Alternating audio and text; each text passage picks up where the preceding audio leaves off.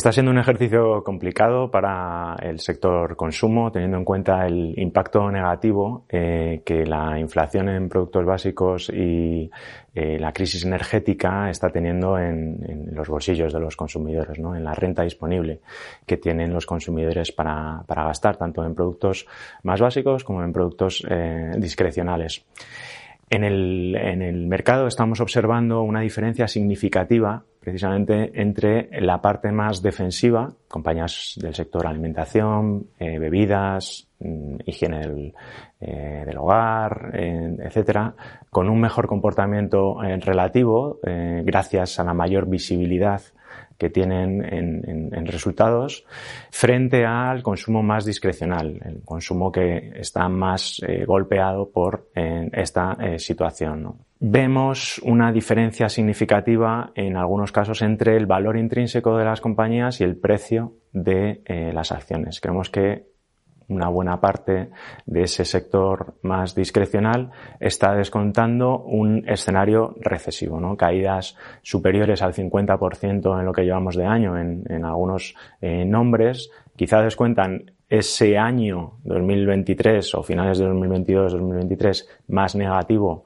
eh, de lo que se esperaba, pero están eh, dejando de incorporar bueno, una posible normalización en beneficios y en múltiplos eh, para los próximos ejercicios más allá de 2024. ¿no? Entendemos que hay una, posible oportunidad y ahí es donde bueno, estamos haciendo eh, trabajo. ¿no? Creemos que en el corto plazo las compañías de consumo más defensivo van a seguir evolucionando eh, bien eh, gracias a esa mayor visibilidad en, resultados y las compañías de, de consumo cíclico, bueno, pues su comportamiento dependerá de la publicación de resultados, las que, las que digamos que muestren mayor resistencia al actual entorno, pues tendrán un mejor comportamiento ya que, bueno, pues han descontado quizá un escenario más recesivo. Ejemplo que tenemos en cartera, Inditex, que publicó resultados eh, del último trimestre hace, hace un par de semanas y mostró un mejor comportamiento frente al que esperaba el mercado y un mejor comportamiento frente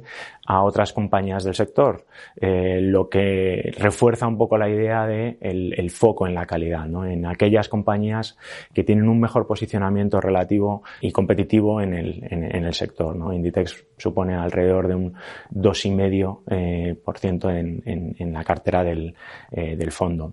Una cartera que recordamos, tiene tres grandes pilares. El primer pilar es la transformación digital del consumidor, compañías que permiten esa transformación, que es eh, un viento de cola clarísimo. Estamos hablando de eh, compañías como Amazon, como Microsoft, como Alphabet y compañías que de forma transversal operan en estos mercados, ¿no? Compañías como eh, medios de pago, Visa, Mastercard, PayPal, conjuntamente suponen aproximadamente un tercio de la cartera. Otro tercio de la cartera está compuesto por esas compañías defensivas que hemos mencionado anteriormente, compañías de alimentación y bebidas, compañías de cuidado del hogar. Aquí tenemos Procter Gamble, Unilever, tenemos cerveceras, eh, tenemos eh, Pernod Ricard, que hablando con estas eh, compañías, bueno, pues son capaces de trasladar esos incrementos en, los costes de, sobre todo de materias primas y mantener los márgenes. Compañías que consideramos quality compounders, saneadas financieramente y con crecimiento visible en resultados no solo para 2022-23 en este entorno tan complicado, sino para seguir creciendo más adelante. Y la última parte de la cartera, que quizás es la que más está sufriendo, ese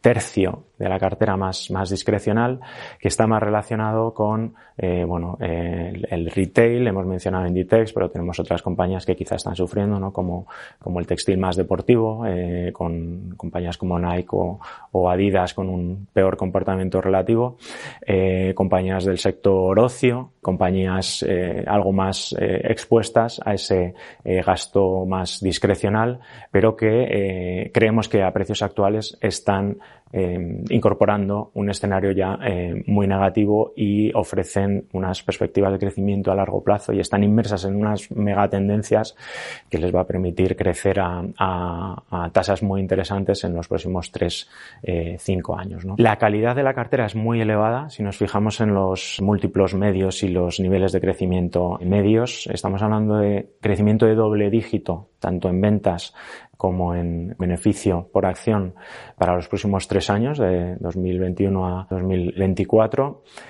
con retornos sobre el capital empleado en el entorno del 20-25%, con generación de caja libre muy elevada, en el entorno del 15% sobre la cifra de ventas, son niveles que están muy por encima de la medida de mercado y a múltiplos muy razonables. Estamos hablando de eh, free cash flow yield, free cash flow sobre market cap eh, del entorno del 6% y múltiplos sobre beneficios de 15-16 eh, veces. ¿no? En definitiva, una cartera muy robusta, de mucha calidad, que asumiendo que se cumplen esos crecimientos en beneficios y que hay una normalización de múltiplos, teniendo en cuenta ese crecimiento de beneficios del entorno del 40% para los próximos agregado ¿no? para los próximos eh, tres años y un múltiplo que pueda estar en estos niveles o incluso ligera expansión, nos da una idea del potencial de revalorización eh, que tiene la cartera ¿no? en torno del 40-50% a, tres años, que es donde, donde creemos que tiene que estar el foco del, del partícipe, por lo menos está nuestro foco ahí, ¿no? En, el, en, en, digamos, la selección de compañías de calidad para hacer frente a este difícil contexto y, y la visibilidad eh, que nos dan de la correcta ejecución y la, y la infravaloración que hay actualmente en, en el mercado de muchos de estos nombres.